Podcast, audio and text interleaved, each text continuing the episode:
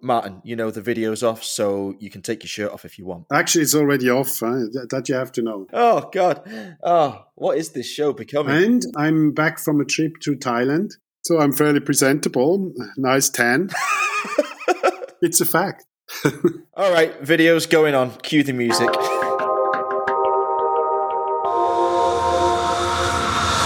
Hi and hello, Watch fans, and welcome to another edition of The Real Time Show with me, your friendly neighbourhood watchmaker, and my co-host, Alon Ben-Joseph, who's going to be licking the boots of today's guest, who is Martin Frei, his childhood hero in the world of watchmaking. Don't worry, I'm going to edit that out. Probably. Maybe. Probably not. It sounded great, though.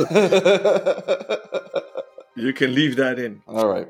Martin, good morning. Good morning, good morning. For you, it is also a morning, I take it. So, I am in Amsterdam, and Rob, you are in Dresden? Yeah, today? I'm in Dresden. Yeah, today. So um, we're all in the same same time zone. Yes. Um, Mister Martin Frei, co-founder of URWERK.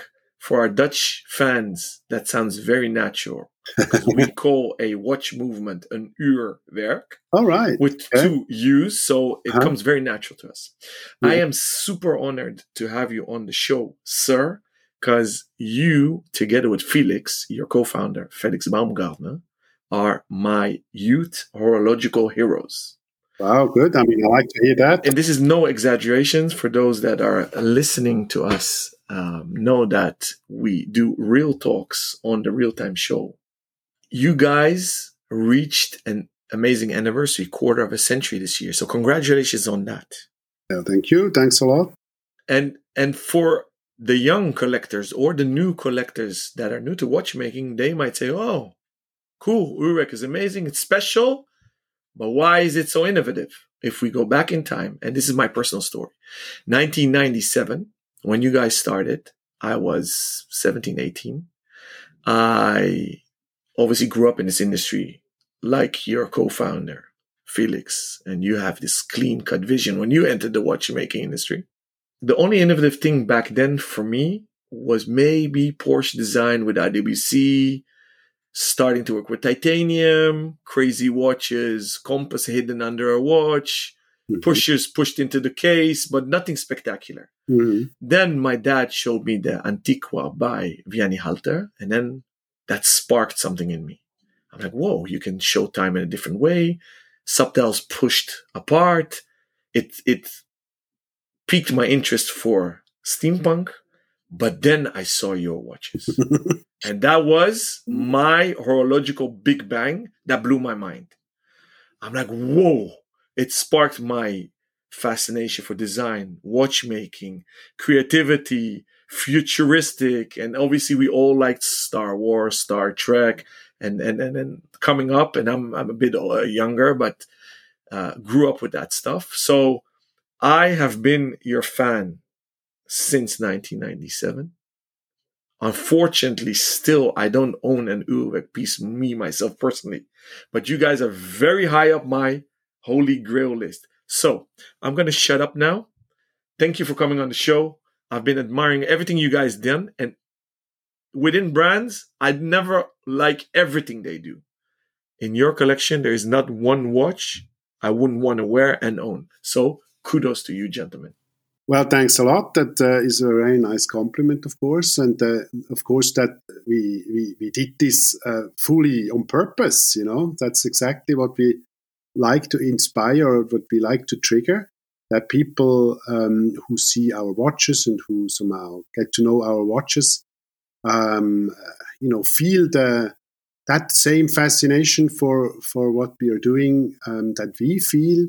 And that we can inspire people, and I think it's it's a question of when you when you work on a thing like this, you you, you kind of like heat up uh, the thing that you work on. You know, that's what you enjoy most doing it, and so the the, the process of creating a, a, a timepiece is is uh, of course a really enjoyable uh, work, even though you sometimes feel uh, face uh, problems and so. But then. Normally, that's the, the, the highlight moment for the engineers and also for the designer, because when you when you face a problem, you have to find a solution to resolve the problem, and it's somehow like a, a ping pong game, you know, uh, trying to resolve problems and trying to somehow make out of a, something that uh, maybe at some point looks like a problem, um, make out of that uh, somehow the, the, the next uh, inspiration point. So it's it's it's a really enjoyable game, and and of course uh, we we like to heat up these these these objects uh, that we work on, so that this heat is felt. You know, when you look at the when you look at the piece or when you wear it, or all intentionally, so to say. For those that are not familiar with URWERK that much, Felix Baumgartner, third generation watchmaker from Schaffhausen, met with our guest Martin Frei when they both were going towards graduation in both Swiss, in Switzerland. And if I'm correct, you studied with Felix's cousin, right? In the arts. Absolutely, yeah. That was actually Christoph Drager, my, my artist uh, buddy. We, we uh, studied at the uh, Kunstschule Luzern, free arts. Uh, that's where we met. And he came from another canton, Graubünden, Um, uh, to to Lucerne, and I came from Zurich, uh, and yeah, somehow we we got to know each other there. He had he studied already a year before. He started a bit earlier there, did the kind of the Propedeutikum, the the first uh, year. I did that in Zurich, uh, but when we met each other, we understood each other very very well. We also decided to live uh, together. That was uh, my first time living uh, not with my family. It was kind of like really a new beginning, and uh, yeah, we had our students, uh, you know, uh, parties, and it was a really great time. And at that time, also, of course, um, he introduced me to many other people. Among uh, among them, uh, his cousin uh, Thomas Baumgartner, and uh, later on, a bit later uh, on, also Felix, uh, the brother of Thomas. So I got to know the guys, and they were a bit different because they weren't artists; they were watchmakers, and they had really different, uh, different ideas, and they were so focused on, on what they want to do. They had a very clear idea of, of uh, you know, that they want to actually follow the footsteps of their, uh, of of their father uh, first of all, uh, but uh, later on I realized that they're actually Um, into the watchmaking world, uh, knee deep. Grand grandfather was already a watchmaker, so they they actually were in this situation, and not not unlike myself, you know, where you wanna, as a young man, you wanna somehow find out what what what your thing is. My father uh, is uh, in also in the technical world, let's say in the in the science world. He is an engineer in in basic research, physicist, and so he was uh, he was always confronting me with some real strange uh, concepts of, you know, space and time, of course, you know. So so it's something that is familiar to me f- from childhood on. But I wanted to escape it a bit, and probably the reason why I chose art uh, was a bit because you don't want to do it differently than your father uh, or, you know, your your predecessor, so to say. And same thing for for uh, Thomas and for Felix. They also, uh, even though they were kind of like in the footsteps of their ancestors, so to say, you know, with the watchmaking, but they wanted to do it differently. That's something that brought us together. The beauty of your partnership is that Felix, real technical, real watchmaker, you came with a pure artistic view and design. You've set out that the mission of URWERK and the goal was to design and craft horlogerie timepieces, blending tradition with futuristic vision. Yeah, I would say at the beginning, the futuristic vision. This is something uh, when you when you start creating something new, it doesn't even necessarily only concern watches. That was for me something uh, you know, that they brought along. I was interested in time, basically. I was that was something that uh, that I was also busy with, but uh, actually while editing film. Time was actually my interest. It wasn't necessarily the watchmaking part of it first. So uh, the, the, the, that strange notion of time, what what what is it? If you if you sit on an editing machine, at least that's how it was when you when you worked uh, back at the day when, when I studied film. Actually, after uh, the art school, I did the film, uh, started film um, school, and. So it is. It is a, a strange thing that you have a, of course, what we do with uh, with photography, that you stop time and you, you you take a picture of the moment. And if you do that, you know, uh, one after the other, you can then, uh, of course, have all these pictures next to each other, um, turning, move, moving, and uh, you have film. So, so it's it's kind of a, a strange kind of a time machine that you create there. And I was experimenting with this. I, I built zoetropes, these machines, you know, the early machines where, where one can, you know, see how that actually, that principle, how that works.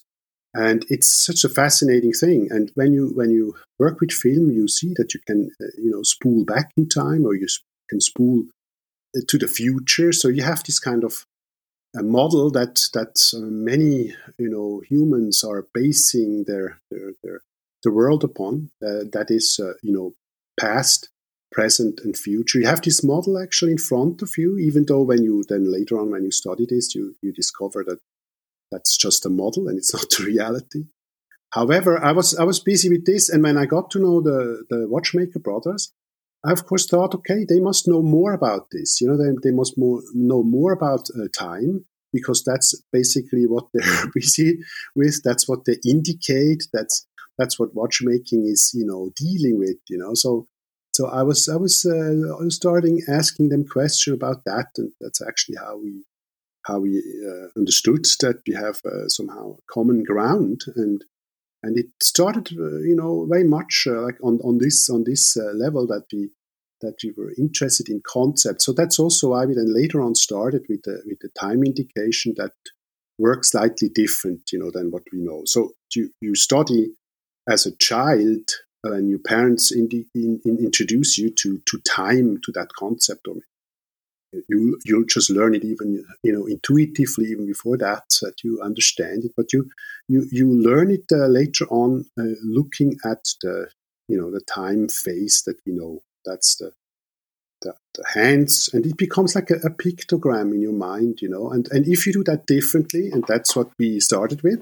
with our time indication, then you already have a, a kind of like a surrealistic um, situation, you know, where you indicate time differently. So uh, somebody looking at it for the first time is puzzled and, and doesn't understand it.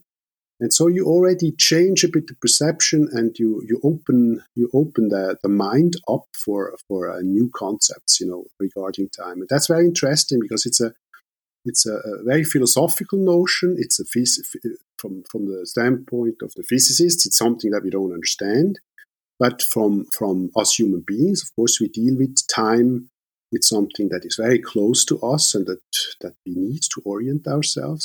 So there, there's a lot of questions that are fundamental that come into play when you open and start this discussion. That's actually what what started our our company. You would say it's a, an experiment. Uh, Uh, finding out what, what is time. Thank you for that philosophical discussion, because that's uh, ingrained in the brand and everything you do. You guys have such a philosophical angle mm-hmm. about time and watchmaking. You've mentioned Felix's brother several times. Is he part of URWERK today, or has he ever been? Yes, he has been at the very beginning. He's not anymore with us, because we had at some point during our Um, history, we had issues. Uh, uh, Thomas, uh, he was uh, crucial, was super important. It's also the, the, the Baumgartner brother that I got to know first. He's a bit older than Felix. Felix, at the time we began uh, with URWERK, he was uh, really still very young, and he was still studying at the watchmaking school in Solothurn. Thomas, um, Uh, was uh, a very good, uh, you know, the, the the best friend, so to say, and cousin of, of Christoph Drager that I talked about before, my artist buddy. And they had a common hobby, and that was actually looking out at um, at uh, record uh, exhibitions. You know, they, they were like these rec- record fairs where they had these singles. And so they were uh, actually totally into sixties punk music, and they would go to these uh, record fairs to to somehow dig out, uh, you know, bootleg uh, uh, records and singles, and so they would come home with a with a you know like a, a catch of, of of records, and we all would sit together listening to this um, to this, uh, you know, cult music. And actually, that's that's how how things began. You know, we would just hang out together, look, listening to music, talking about time and things. And uh, uh, step by step, I got to know the, the, their world. And uh, Felix would would uh, a bit later, as I said, would show up as well. He's a different character than Thomas. Uh, Thomas, he uh, um, had these uh, bipolar tendencies that later on became very important and difficult for him and for us. Um, but he had, a, and that was something uh, at the very beginning of URWERK that was super helpful and was super important, because when he was feeling good, he he didn't have, didn't see any limits. He could, he could imagine just to talk to basically everybody, um, asking them, you know, for support or for their interest or so. So he was, he he helped actually a lot, you know, at the very beginning to to start URWERK and to somehow connect us to our first clients. And so it was, in this sense, it was, um, even though it was his his problem and his, in, in this sense, a disease, you know, that he had to deal with, um, it was it was uh, something that helped us a lot. But later on, this condition got more severe, and it uh, just led to the to to a situation where we had to stop working together, sadly enough. But uh, yeah, so in in uh, an endeavor, in an experiment, or you know, in, in the uh, somehow yeah, in the in the run of your of your history, of your of your time creating something, you face um, many obstacles and many difficulties, and and it's uh, usually, you know, how you try to overcome these things, you know, how you try to somehow use these moments to to grow uh, or to somehow um, learn from mistakes and things, and that that's somehow uh, propelling you. Uh, so it was, it's uh, could have been the moment that stopped. That would ha- I mean, could it easily have been a moment that stopped that would have stopped the, our project, but it didn't. And uh, but it was it, it was uh, in time it was very difficult. It was not what we wanted. We actually had the plan to to do this thing, the three of us together, and that at some point was not possible anymore, and we had to somehow reorient ourselves and do it differently. But uh, this was not the only time we, we faced difficulties. Um, it's it's it's uh, somehow part of it. It's, it's guaranteed that you, that you face things like this, I would say. Thank you, Martin, for sharing that beautiful and personal story. It's sad what happened to Thomas, but beautiful how the three of you embarked on this journey, and, and that his actually disease maybe empowered him to think literally limitless, because that's what you gentlemen did from day one and still do today. Going from one brother to the other, I think that Rob has actually a very interesting question. So, Rob, the mic is yours. It's a very simple question. I just want to know that despite the fact that you and Felix came from very different backgrounds, you were united by shared values and concepts that have quite obviously gone on to form the perfect foundation of a long-term partnership. But what is it you like most about Felix as a person? In general, if you if you meet somebody and it's possible to exchange uh, um and to somehow uh, learn things, you know, and uh, exchange quickly. It's it's just always great to meet a, a, a good brain. Let's put it like this. It's a pleasure. And we, from the beginning on, actually, I, I started, or step by step, I started realizing that my collaboration with, with Felix is uh, more intense and more, more fruitful, actually. That was something that I learned, that we can actually work very well together. And I, I'm not unfamiliar with this kind of, uh, um, say, character, or this this this um, kind of thinking. You know, the, also the thinking of uh, of uh, uh, an engineer, and watchmakers are engineers. Um, and Felix very much uh, thinks like that. It's it's uh, as I said already before. When you when you when there's a problem, usually that's that's the moment that the engineers come to life. And I know that from my father very well. So I'm, so I, I understand this this this kind of thinking, that when when when there is something to to resolve, or some some issue to to deal with, then uh, the the mind of a, of an engineer um, starts to you know unfold its full capacities, and it's just brilliant to see you know how that goes. You know, so so you never actually uh, when there's a a problem appearing, you never you never look at it uh, as something negative. This is this is the way to to deal with it, you know. And I actually met um, an engineer. Uh, uh, is uh, the the father of a friend of mine, and uh, they, this friend of mine uh, knew that uh, that I'm a big fan of the space program, and you know. But I grew up with, you know, in the, you know, being uh, born in nineteen sixty-six. It's something that I experienced myself looking at these uh, T V uh, transmissions, you know, of, of uh, rocket launches and uh, space, uh, Apollo space explorations and things. And of course, also the science fiction films, but also the, the, the actual scientific explorations and things. So um, I... This friend of mine uh, told me, you got to know, you got to meet my father.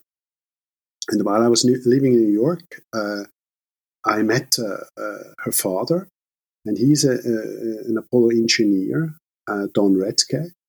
Uh, he's a super cool guy. And, uh, you know, he told me a bit when I've met him, actually, not that long ago, uh, last time uh, in two thousand eighteen, I was in Boston. I drove together uh with our American agent, Phil Ogle. I drove to Hartford, where he lives, somewhere in the woods. And he has like this big house, and uh, the house is filled with, you know, with uh, memorabilia from his long time working for NASA. So he has um, been on basically on all the programs, like Apollo eleven, you know, the first moon landing, and uh, you know, also Apollo thirteen. And so he would tell me, for instance, about uh, you know the situation there uh, with Apollo thirteen. And we know we know this story. Uh, there was a film um, uh, made later on, you know, that actually pretty beautifully shows you know that situation. And the Apollo program became uh, boring a bit to many people. They they have seen it already. It looked always a bit the same. Yeah, they make it to the moon and. It was actually an incredible achievement to make it to the moon without any trouble. And only the Apollo thirteen showed that to the to the T V uh, watchers, you know, that uh, that there could be a problem, that there is a problem. So so it was really, uh, uh, of course, uh, much more interesting to watch, you know, if there's something that goes wrong. Uh, but that was the moment. The engineers, again, had to somehow, uh, you know, think fast. And they had to try to resolve the, that problem that the astronauts faced, just to bring them back. So it was a question of life and death, and that was something, of course, that the uh, you know the T V uh, uh, watchers would would experience. So they were, uh, of course, drawn back into the story. But but now Don Retzke told me, because he was in the team of the uh, lunar landing module engineers. He was uh, creating stuff uh, for for the lunar landing module, the L E M. And I always, I was always fascinated by that object, by that uh, spacecraft, because it looked so special. It looked so strange. It's also a design thing that, uh, like, a, it's almost like uh, something basic for me. You know, you look at it, you think like, what? This looks like some weird spider or something, and it, it's not like a regular form. It's kind of something weird. It's and and it follow. It's just form follows function, basically. If you look at it precisely. So there's a lot of things that I read in, you know, looking at this object, but uh, that's a, yet a different story. But they had to somehow bring these astronauts back, and they had a, a, a, a lunar landing module built on Earth, you know, the engineers, where they could go into uh, um, uh, to to find all the objects that, that existed exactly the same. So you had in space the, the, the original, so to say, but on planet Earth you had an exact copy of it, or an exact uh, same object with all the things that uh, were in the in the thing up in space. And so the engineers, they would sit in there, you know, thinking about how to resolve the problem and see what objects they could use to somehow build that filter device that they needed to to actually save the astronauts in the end. So, so it was the way he described it, you know, and that's the spirit that I see with engineers in general, that I find fascinating, and that, that is also, uh, you know, in a way, um, how can I say? It's it's it's it's just a way of looking at the world. You have and, and artists share this, of course. You look at the world, you you you see the things that you that that surround you, and it's it's just a beautiful thing that we have uh, all these different objects, the different concepts, these different things, like if that's nature or culture, that we can study, uh, you know, during our lifetimes, and and uh, try to understand, you know, how the, how the whole thing works, you know. So there's a lot uh, of positive energy in the in the way uh, the engineers look at the world, and that's something that I found with uh, with Felix, um, as as you can find it with many engineers, but but uh, he's a really clear mind.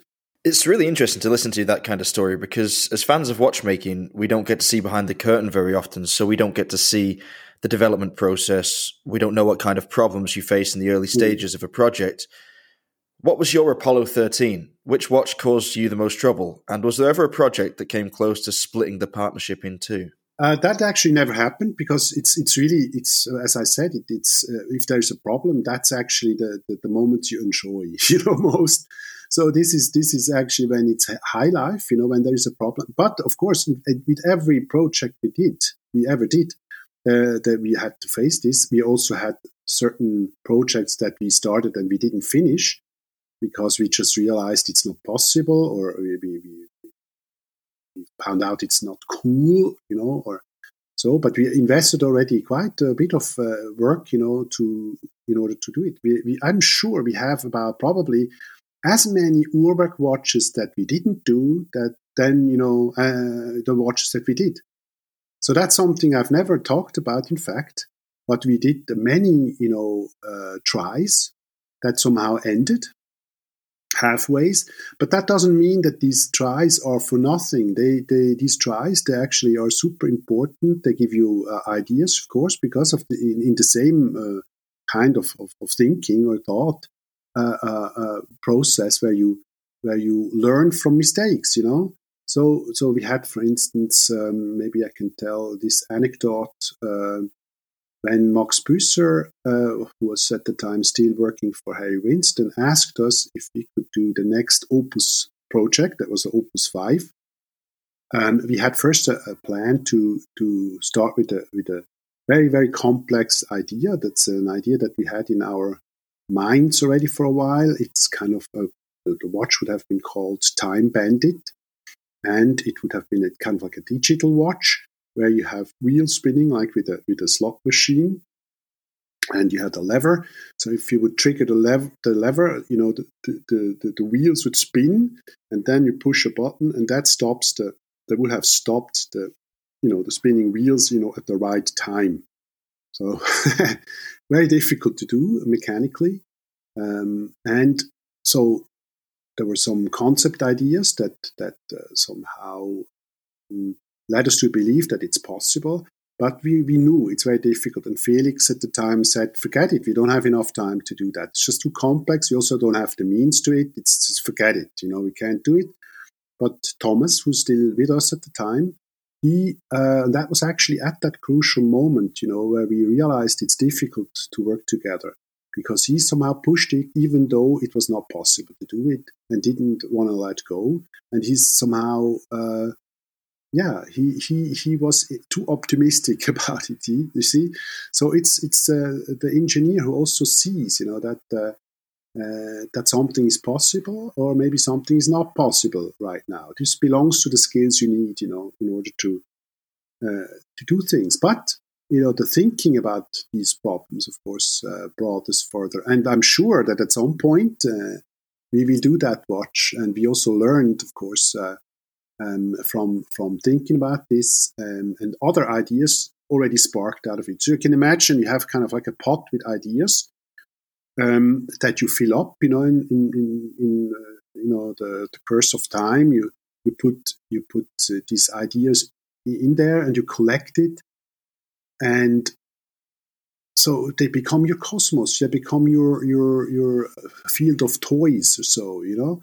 And when you when it's about now creating a new watch, you go through these ideas. You you you have uh, you see also connections between different concepts, and And then the first thing is not like, how does this new watch, how, how is it going to look? It's actually, what does the watch, what, what is the watch going to do? What is his job? What, how does it look at the world? How does it tell time? Things like that. And, and so you, you feed this, uh, you know, from these different uh, concepts that you were thinking about already. And of course, then also some new ideas, things that you see uh, in the moment, because I think the very moment that every moment starts anew is an incredible positive uh, chance, you know, that, that is always served to us. Uh, it's, it's like, um, it never had been before uh, here. It didn't exist. But right now, it offers us the chance to do things very differently and, and in a way uh, that never, that was never, uh, you know, here before. So no other human being than we now living at the very moment here had the, somehow the chance to face things the way they present themselves. And of course, that's not always only positive things, as we as we uh, know um, more today than maybe in other times. Um, but uh, you know, it's always a, a, a moment. Uh, is is always offering you uh, unique chances to do things, and so you can you can at that very moment create. You know, so that's uh, yeah, that's that.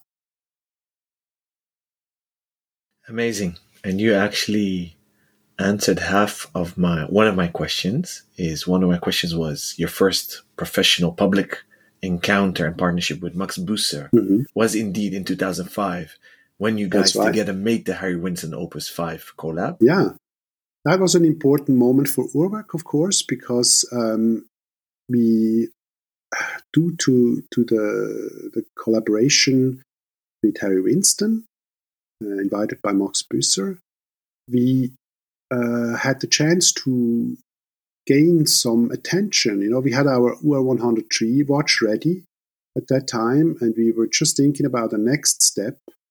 So when we did, when we realized, okay, we can't do the Time Bandit, we said, okay, let's do our next watch, you know, with uh, Harry Winston. Let's do our two hundred line. You know, let's start that one with the help of, of, uh, of the Opus project. So our, our next watch, actually, uh, our next URWERK watch uh, was, in fact, the Opus five.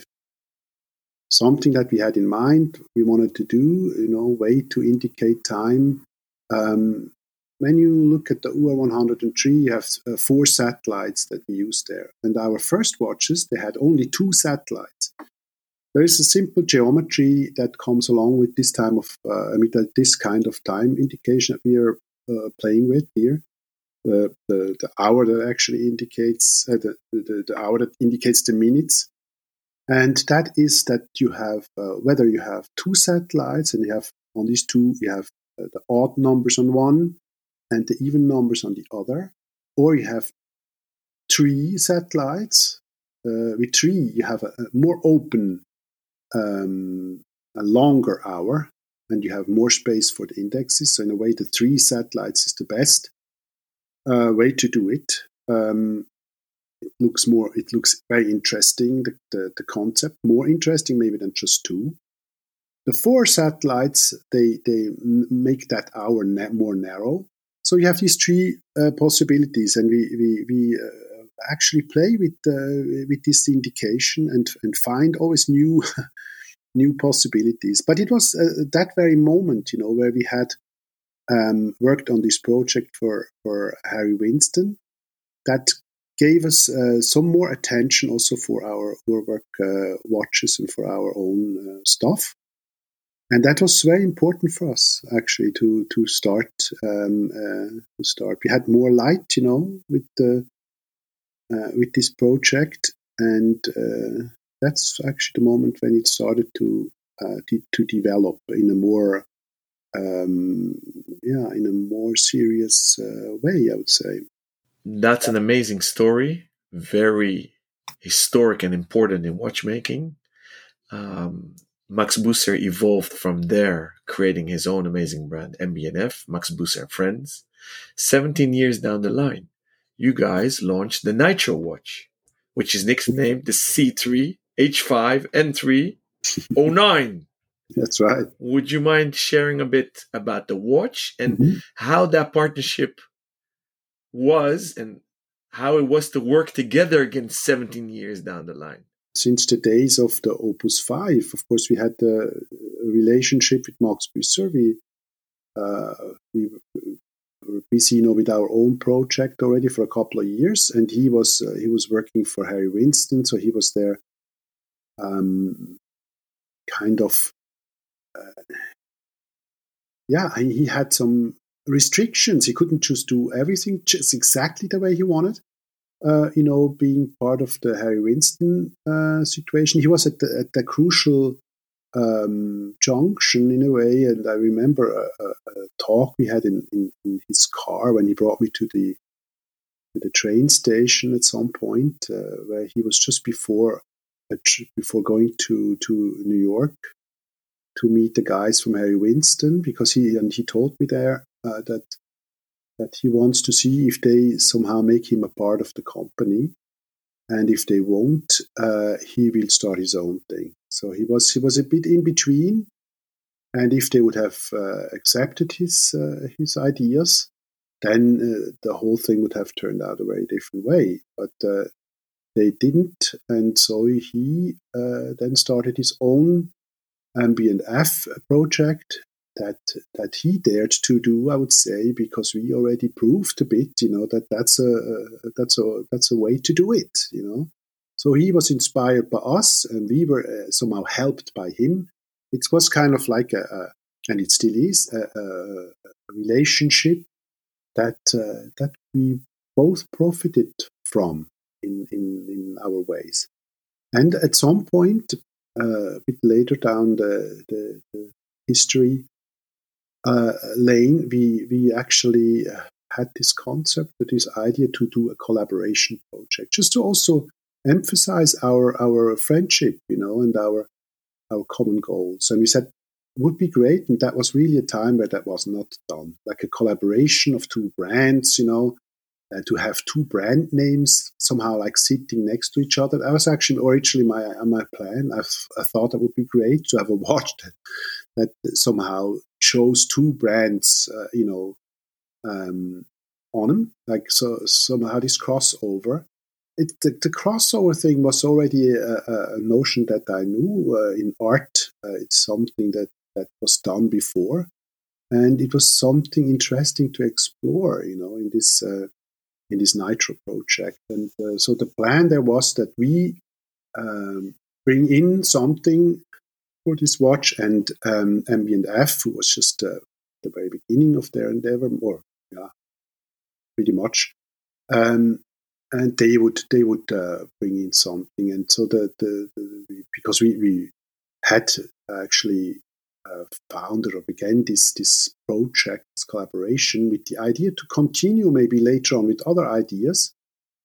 Um, we said, okay, first time uh, you do the design, uh, and that would be Max Büsser and friends, you know, you guys do the design with Eric um, as the designer, and we actually contribute the concept of the mechanism, the ideas of the movement.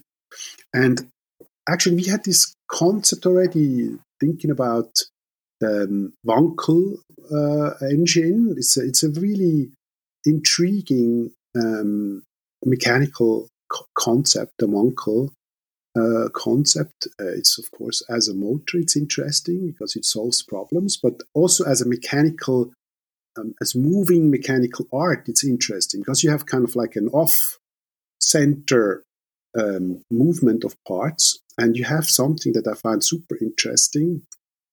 If you move, uh, uh, you know, uh, uh, a part in that particular way, as you do it with, with the Wankel engine, you get actually a, a you get a, um, a, a, let's say a hand that um, speeds up and slows down on, on its path. That means the indexes, if you have, uh, say, minute or hour indexes, the indexes, they, they change in, in distance. So along this this acceleration of the of the hand, the indexes have to, of course, be wider apart of each other, and then again narrower.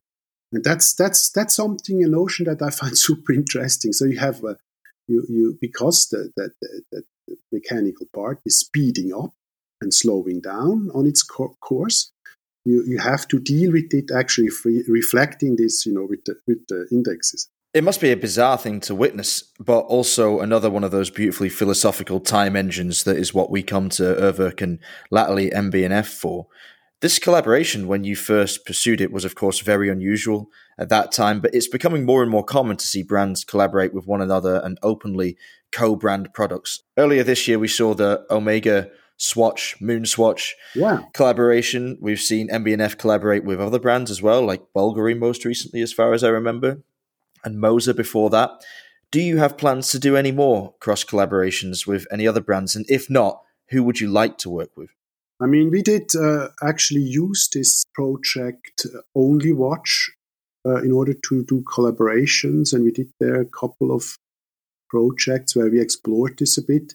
It's always not, it's not so easy to do it. And also maybe that's an aspect um, of any collaboration that When you when you're actually doing it, you have positive aspects of it.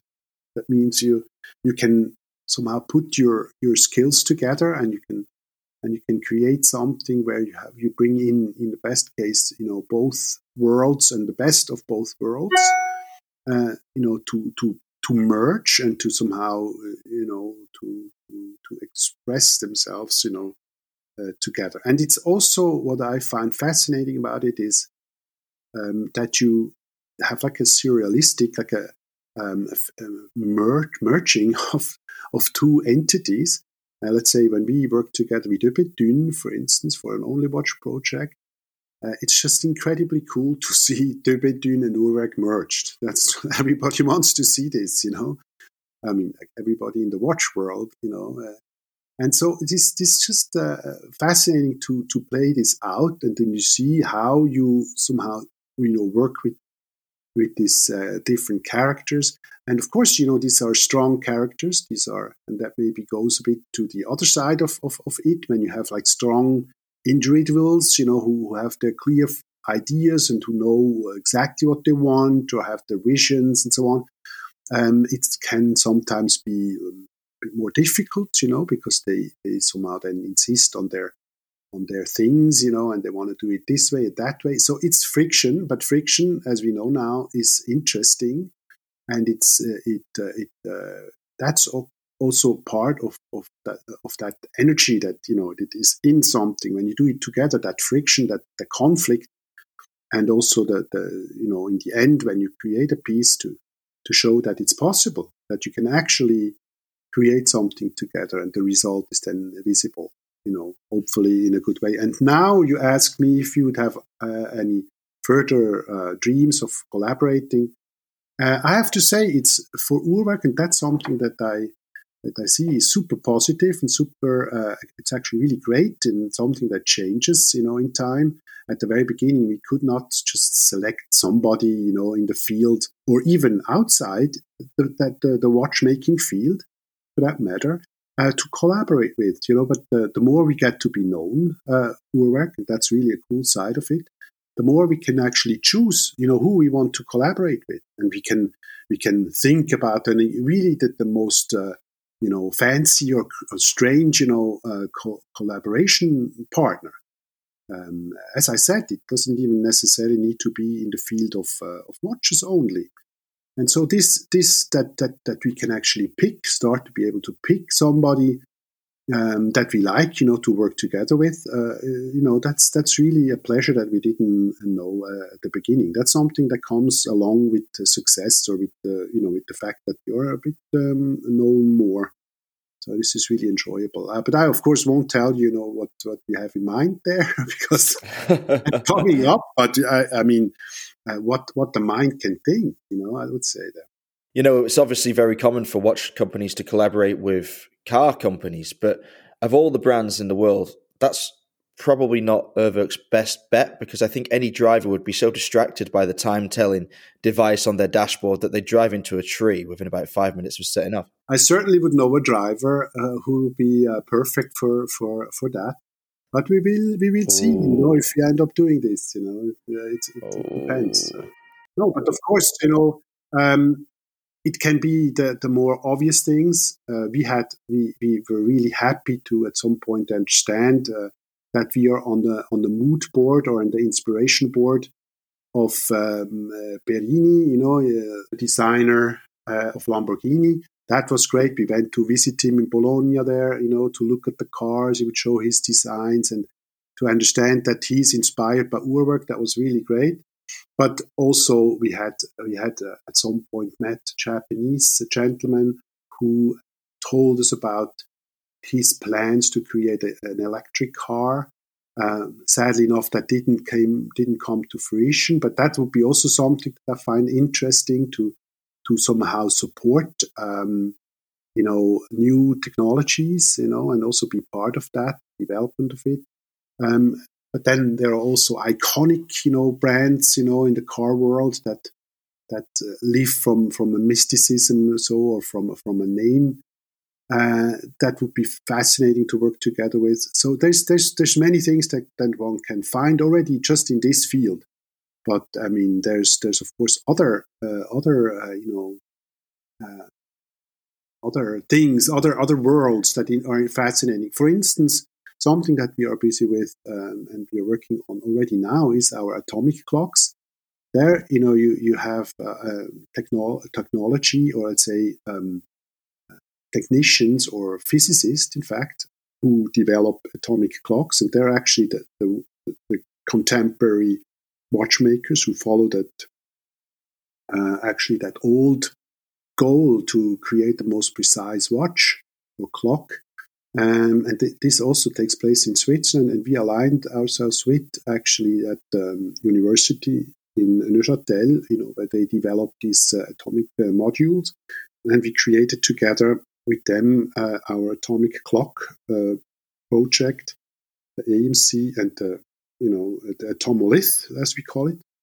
Uh, this is like a part of URWERK where we um, where we are doing this kind of crossover with the most contemporary watchkeeping or timekeeping um, uh, technology, and uh, that's also super fascinating. It it's, it then forces with uh, creating the, the objects, the, the watches, you know, it forces our watchmakers to to somehow.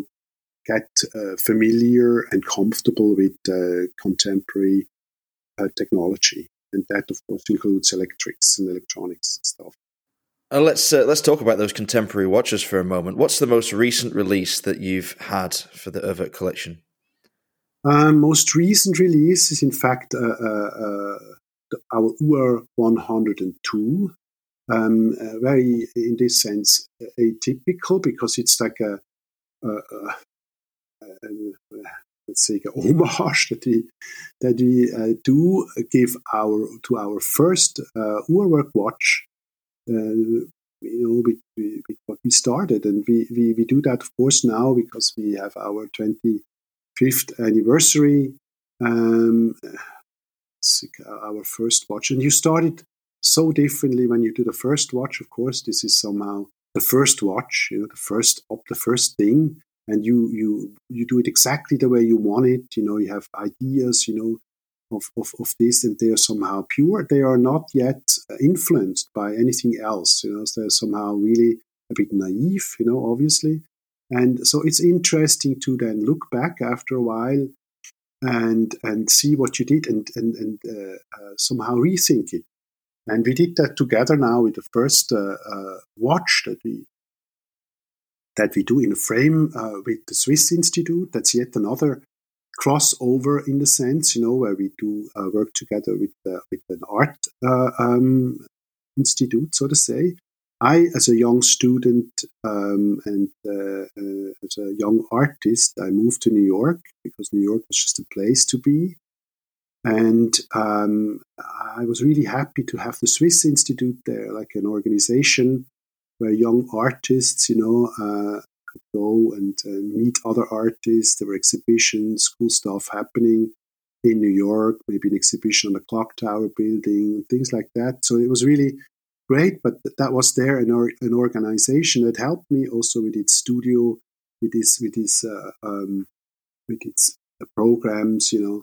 And now uh, we do a collaboration project with them where we will auction off uh, this uh, this watch that we just created, um, that actually shows uh, a new version, a new rendition of our first U R one oh two. And we collaborated with, a, with a young artists for that. That was suggested by the Swiss Institute to us. Um, it's Cooper Jacobi. He's a he's a really cool guy, young artist who works with the physical world as artists do it. But he had a really cool idea, and that is to to create a, a display that indicates and shows temperature change. And Uh, this is a notion that is more and more important in our times. And and I also found it funny because our first watches, these U R one oh two and one oh one, we presented at the, at the Basel Fair back in the day on heating plates. To me, it's, uh, it's, it's kind of cool, you know, that he came up, I mean, totally not connected to this, to this thing, but he came up with this idea. Um, It's it's an alarming situation we face, uh, of course, global warming. And if you have uh, next to time an indication that tells you about the change in temperature, uh, it's it's somehow also pointing out that the temperature is something that we have to start paying attention to and uh, and, and be uh, alarmed. But also, it's very beautiful at the same time. That's a, that's that's of course another another uh, effect of it, because you have a, a dial that changes its color depending on, on the temperature that it is facing. So if you're heating it up, you're heating it up with your own temperature, of course that is then resulting in, in, a, in a different color. So that's a that's a newest collaboration, first rendition of our of our edition of the U R one oh two. Um, but another another project that we just launched is actually the U R one twenty. Uh, it's uh, as I always call it. It's with URWERK we have like a, a, a kind of like evolutionary process going, because I'm working together with uh, Felix and he's working together with me and with our with our whole team um, on a on an ongoing Um, research projects, let's say. So every watch that we create somehow, as I already described, it includes all the other watches that we already did. So it's kind of like a, uh, on different levels, maybe not always in the same watch, but it's kind of like a continuing uh, process, you know, of developing these these different themes that we are interested in.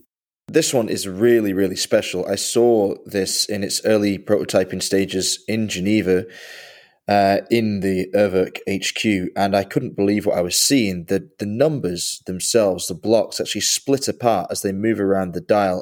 How many months or years did this contraption take for your watchmakers to conceive?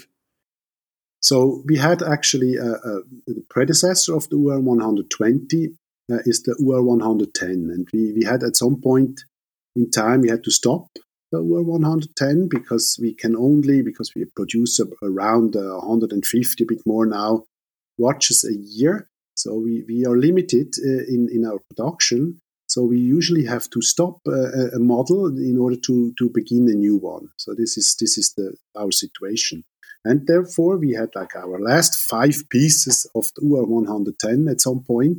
And we did like a, a, a really nice last five watches that uh, that were featuring a wooden intarsia um, uh, shield, so to say, as the as the top of the watch, and um, it also had additional locks because we worked together with our London tailor friend Timothy Everest, who made us a cool um, tweed strap to the watch, and so the wood Um, made the watch look very different, because you normally have metal. It's a very different uh, material. Wood, you know, is warm. It's kind of like, it's very different, different feelings that it triggers when you look at it. And also together with this tweed strap, it became I said, no, a bit more culture, so to say, a bit more, a bit more refinement to it. It was less a technical, you know, metallic uh, expression, and something that I really enjoyed. And based on that last piece, you know, I I developed together with the URWERK team this U R one twenty. Um, but uh, with the first piece, I, I, I saw that there's a bit uh, too much. Uh, actually, the watch was quite thick on one end because I wanted to have it very sleek on the other. Uh, because the, somehow the main thing, of course, with the watch is that we see the time indication peeking out from underneath of your sleeve. So at that end, you know, uh, you know, you want to have the watch very sleek, slim, and that at the time. Uh, was only possible if on the other side of the case, you know, you had a, you had therefore a, a you know a thicker uh, case, and uh, that uh, I didn't like that much actually, to be honest. But uh, however, uh, with the next step now with this U R one twenty, uh, the plan was to do actually again a watch, you know, that has this sideways uh, time indication that uh, that you can read easily, you know, peak when it, the watch is peeking out just half. Uh, ways, you know, from underneath of your sleeve, and it has uh, this kind of orbital, you know, mechanism that uh, that helps to to guide the the satellites, so to say. You know, talking in my jargon here, and um, you know, to to make the watch uh, flatter, more ergonomic, more sleek, uh, we had to somehow come up with an idea, and we worked on a.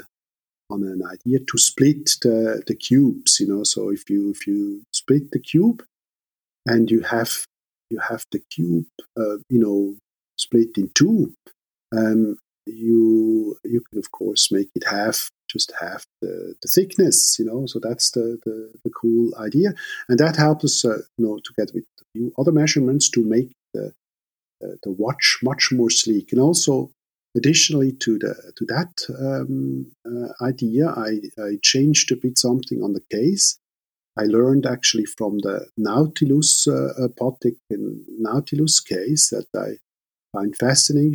Cher Chanta is really uh, it's about watch design, of course, um, uh, a designer that you can't avoid. You have to somehow learn from it because it's uh, if if there is somebody. In the field, it's definitely Charchanta that uh, came up with the most um, contemporary or most interesting concepts. And one thing, of course, I like is, uh, like many people, is that way the, the, the Nautilus is actually, the case is actually put together. That gives it this special look, you know, with these uh, overlapping parts on the sides. I uh, re- redid this, I, um, and you look at the watch, you don't think about the Nautilus, but But I used the concept, and I find that fascinating of how the, the case is actually screwed together. So you have the top part and underneath part that somehow um, grip into each other in a special way, and then it's uh, screwed actually together, the case from the sides, you know. So you have actually that round edge to make the watch look like a pebble. So that was actually these two. These two uh, new concepts came into into our uh, U R one hundred line, one ten line. So it's now the U R one twenty. And of course, you know, we discovered that when the watch is doing this split, you know, it's it's at the same time doing the Vulcan salute. And that's, and we like nicknames. So we, we just began to call it, you know, Spock. Uh, internally and and and so because you know we are we are Trekkies, you know, every one of us. Um, as you said, you know, growing up with science fiction films, I could go into a whole other, you know, long, uh, rather s- speech, you know, talking about uh, our love for for science fiction films and why that is. Um, but uh, that's. Definitely the case, and I would say it's for many, many, um, for us human beings, it's just a part of it. You know, we want to, we need to somehow reach out and, and think the future in order to plan and to adjust our path. And and so science fiction films are just a part of, of, of the way we, we see the world, right? So actually, yeah, the cool ones, you know, they, they are inspiring, you know, the ones that are utopic, they are even more inspiring than the ones that just talk about scientific progress.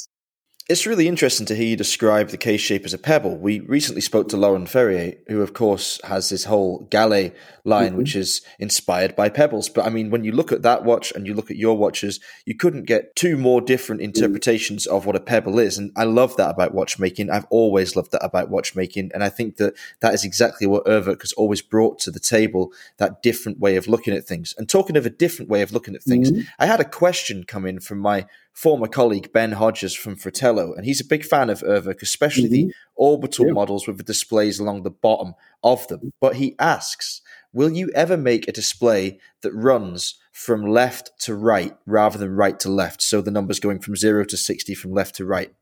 Yeah, it's interesting. Uh, it's an interesting question. We had to deal at some point, and I remember that vividly. We had to, at some point, decide how we want to do it, you know, because it's, of course, with our time indication, it's it's uh, it can be decided, you know. It's it's uh, both both things are possible, and they don't. Uh, they don't. I don't know. The question is, how would they would that affect us, you know, if it goes the other way around? And we at the time we thought it's better we go the way that time normally runs, you know, in a regular watch. So we thought, okay, don't want to break with all the conventions and go backwards, so to say, even though, of course, that's not a backwards. But that's actually that's actually the reason why we did it. We thought, okay, no, it's it's the direction of the hands that the, the time flows.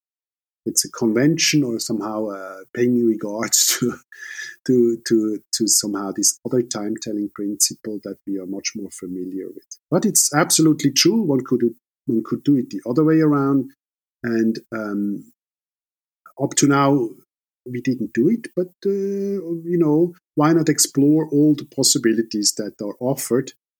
Uh, I know from, from my art uh, uh, professor back in the day, uh, Roman Signer, that well, it's actually something that he told me at some point, you know, be careful, don't play with too many tools, you know. This is limit the tools you, you play with.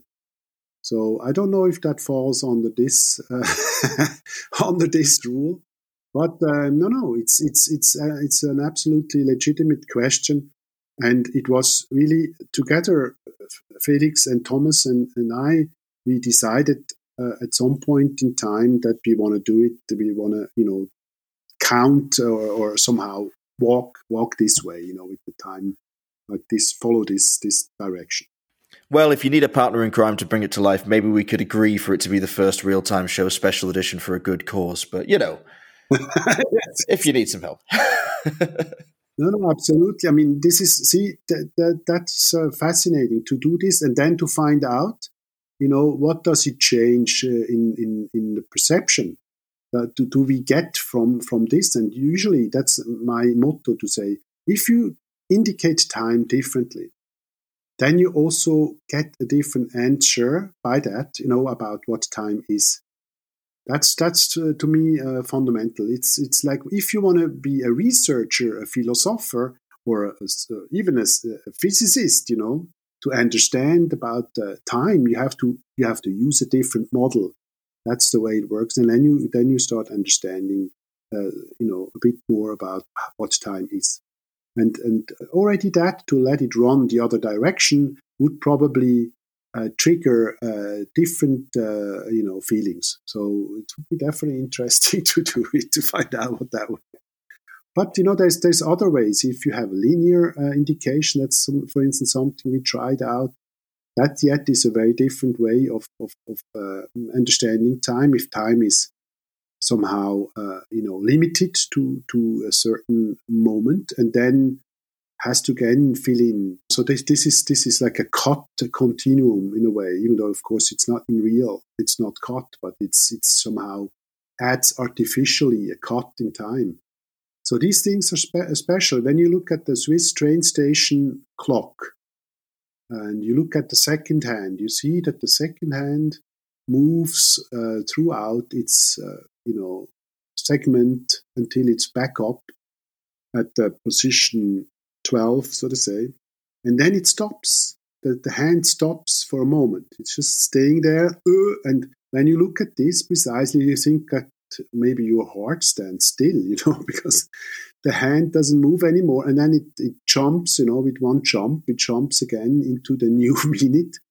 And I always found it fascinating, fascinating how that somehow, if you really look at this, you think like, ah, but these watches are super precise. This is the Swiss idea of precision, you know, at the train station where the train is, you know, kind of like uh, moving like a clock. But these clocks that do indicate time at the train stations, they have this strange second that stops and stands still for, for, for way too long. So, so you have there already a, a somehow this kind of like surrealistic moment, you know, where t- time stands still. Another thing connected to this that is interesting, I know that cultures um, uh, look at time like this, that if you're waiting, if you have to wait for a bus or if you have to wait for something, uh, time stands still. It's it's not running. It's, it's also an interesting notion that uh, when you have when you follow this belief or this concept, uh, you, you're actually losing time waiting, and that's also quite freeing, you know, if you. If you can think, yeah, time stands still, it's not counting, you know. So it's all about the way, you know, you and you look at time. I have a zillion more questions for you. We would really love it and be honored if you come on the show again next year. Sure, with pleasure. Absolutely. I, I have such a long list. I wanted to ask you about designing watches, and Ben mm-hmm. stole my thunder a bit, if you would ever make a ultra classic three-hand watch, which I'm not going to ask. Because you ended so philosophically on that strange train station clock, which I never understood as a kid, because that's one of an early memories I have from Switzerland. And I asked my dad, why does that clock stop? um, and that's another philosophical discussion why that happens. But I want to end the show because I know you need to go, but I really want to ask you this. You guys have stated, and and I quote, "When we innovate, we enjoy the freedom of tolerating no restrictions or taboos." Upon that quote, I want to ask you, so where does freedom in that process for Felix and Martin stop? Hmm. What are the limitations? Where do you guys hit a, a brick wall? Well, one has to probably uh, admit that uh, one's own imagination is the limit. But that can, of course, uh, always be tested. And I would say that's exactly the reason why you are, and that's how nature does it too, in fact. That's why you you are um, committing to a to an evolutionary process. So how you think, you know, how, and that's, of course, a big, um, uh, say, compar- comparison that, uh, that is a bit uh, daring. But if you look at nature, nature started with nothing. Nature started as a, I don't know, as a, I don't know, a molecule, you know, but that is already pretty, pretty much in, in, in, in, I don't know, in the, in the, in the soup, you know, on our planet Earth, you know, before anything was existing. And it, in time, and time is there truly something that one has to run through one's mind, you know.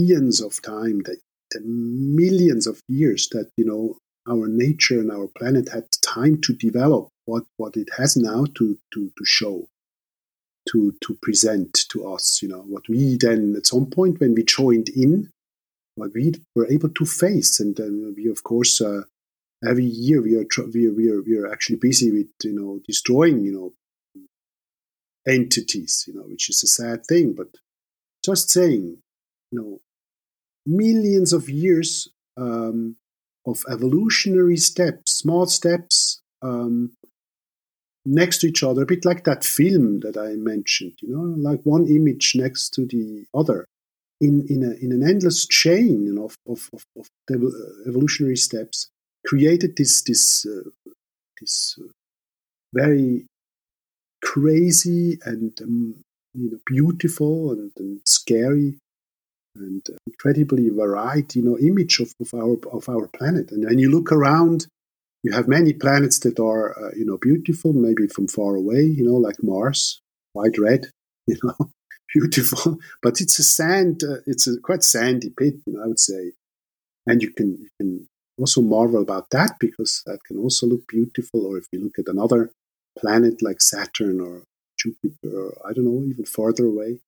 Uh, beautiful things, but but you know, uh, our planet is special, and we had an incre- incredible you know explosion of creativity here. But that takes a lot of time, you know, to have this ver- this variety of things. And so with URWERK, we do a bit of that, you know, but in our very humble, small way. But I I think you do it step by step, and if you do it step by step, then at some point you all of a sudden look back on a, on, a, on, a, on an interesting development, you know, that you wonder how did that come about, you know. But it's only done by by this process that you're in step by step, and you also have then somehow connection, because if you do it step by step, and if you do it uh, coherent, if you do it, you know, one develops out of the other. If you have um, a consistency, or if you follow concepts or themes, you know, with your work, you you end up uh, looking at something that can make a comment, you know, to the time to the time it was made in, and that's actually the main goal, that you can make a comment, even though it's a small thing. You're in the world of watches, you're not changing the world in this sense. Maybe the conception or the the, the, the understanding of time, if ever possible. You add something to shapes, beautiful shapes, concepts, but that's the plan. Well, I think you've achieved it. I think URWERK has, more than any other brand I can think of, left its mark on horology quite firmly over the last two and a half decades. Thanks for joining us, Martin. We'll definitely get you back on the show for another chat, because I think we could probably record ten podcasts with you without any kind of rehearsal. If you would like to get in touch with us, remember you can contact me on Instagram at robnuds, that's R O B N U D D S, and you can contact Alon at Alon Ben-Joseph, that's A L O N B E N J O S E P H, or you can send us direct emails either at rob at therealtime.show or alon at therealtime.show. We'll be back next week. Until then, stay safe and keep on ticking.